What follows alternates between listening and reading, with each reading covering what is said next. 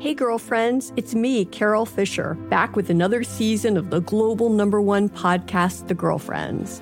Last time, we investigated the murder of Gail Katz. This time, we're uncovering the identity of the woman who was buried in Gail's grave for a decade before she disappeared. Join me and the rest of the club as we tell her story. Listen to season two of The Girlfriends, Our Lost Sister on the iHeartRadio app, Apple Podcasts, or wherever you get your podcasts. Welcome to Stuff to Blow Your Mind, a production of iHeartRadio. Hi, my name is Robert Lamb, and this is The Monstrefact, a short form series from Stuff to Blow Your Mind focusing in on mythical creatures, ideas, and monsters in time.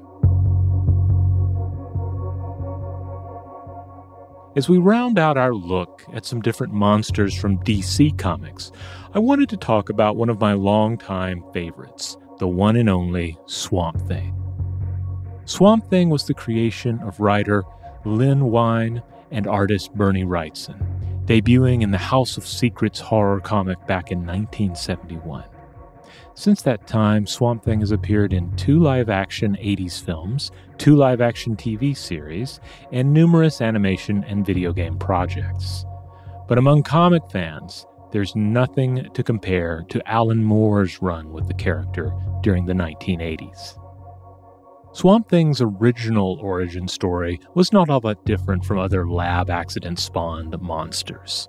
Scientist Alec Holland, his experimental formula, and a lab explosion in the bayou transforms man into plant based monster, who in turn battles various other monsters, often in the form of Dr. Anton Arcane's Unmen, plus many others. In Moore's run with the character, however, he subverted this trope, invoking biochemical memory experiments about planarian worms. We discussed these in our episode, Devourer of Memories. His take is that Alec Holland does not survive the explosion in the swamp. He is not a man who becomes a plant like monster, but plant life of the swamp that generates a body and a sense of self in the likeness of the dead man it consumes. In this, Moore stripped Swamp Thing of any direct connection to his human identity and opens the door for a deeper connection to the green and the parliament of trees, essentially recreating the character as a plant elemental, a warrior of Gaia, and overall super Lorax, if you will. If you haven't read the saga of the Swamp Thing, I highly, highly recommend it. Virtually nothing can touch it. Now, longtime listeners to Stuff to Blow Your Mind and general philosophy junkies might remember a similar creature. No, not Marvel's Man Thing, though he's awesome as well, but philosopher Donald Davidson's Swamp Man thought experiment. We've talked about this on the show as well back in our Thought Experiments episode. It basically goes as follows If a lightning strike in the swamp were to destroy Davidson's body, and transform an adjacent dead tree into an exact living replica of Davidson without reusing any of the previous Davidson molecules, then what do we have? This tree double, or swamp man, it behaves just like the previous Davidson and seems to know what he knew, but does it really know anything? In this, Swamp Man is a rumination on thought and meaning. In Knowing One's Mind, Davidson writes the following Quote, My replica can't recognize my friends. It can't recognize anything since it never cognized anything in the first place. It can't know my friends' names, though of course it seems to. It can't remember my house. It can't mean what I do by the word house, for example, since the sound house it makes was not learned in a context that would give it the right meaning, or any meaning at all. Indeed, I don't see how my replica can be said to mean anything by the sounds it makes, nor to have any thoughts. Unquote. Now, it's worth noting that Davidson, who died in 2003, published this idea on Swamp Man a few years after Moore recast the origin of Swamp Thing. And as far as I can tell, no one is entirely certain on how and to what extent the two are connected.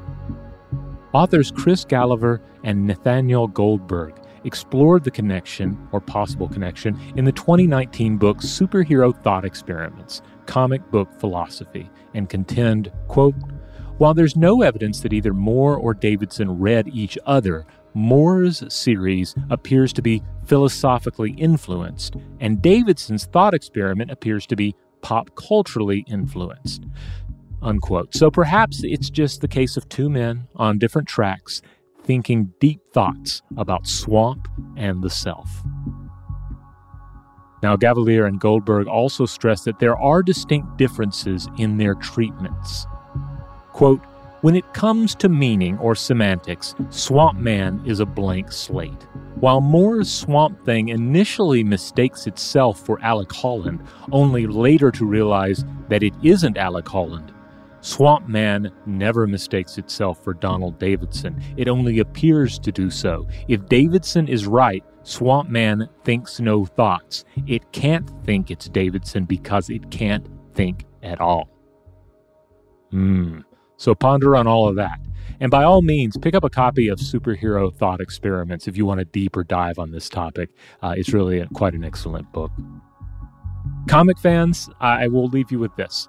Here's a question for you Has Swamp Thing ever actually met Davidson's Swamp Man in the pages of a comic book? It seems like, in general, any kind of matchup or encounter that one could possibly imagine has occurred, or no doubt will occur.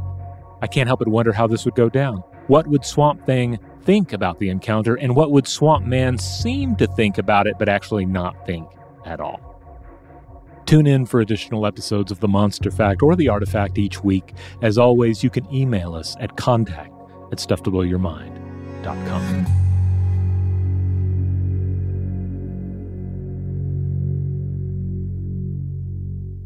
Stuff to Blow Your Mind is a production of iHeartRadio. For more podcasts from iHeartRadio, visit the iHeartRadio app, Apple Podcasts, or wherever you listen to your favorite shows. Today's episode is brought to you by Visible. The future of wireless is here, and it's transparent. Switch to Visible, the wireless company that makes wireless visible. Get a one line plan with unlimited 5G data powered by Verizon, just $25 a month, every month, taxes and fees included. No hidden fees, no surprises, no, really. What are you waiting for? Get with the times and switch to Visible at visible.com. Monthly rate on the Visible plan for data management practices and additional terms, visit visible.com.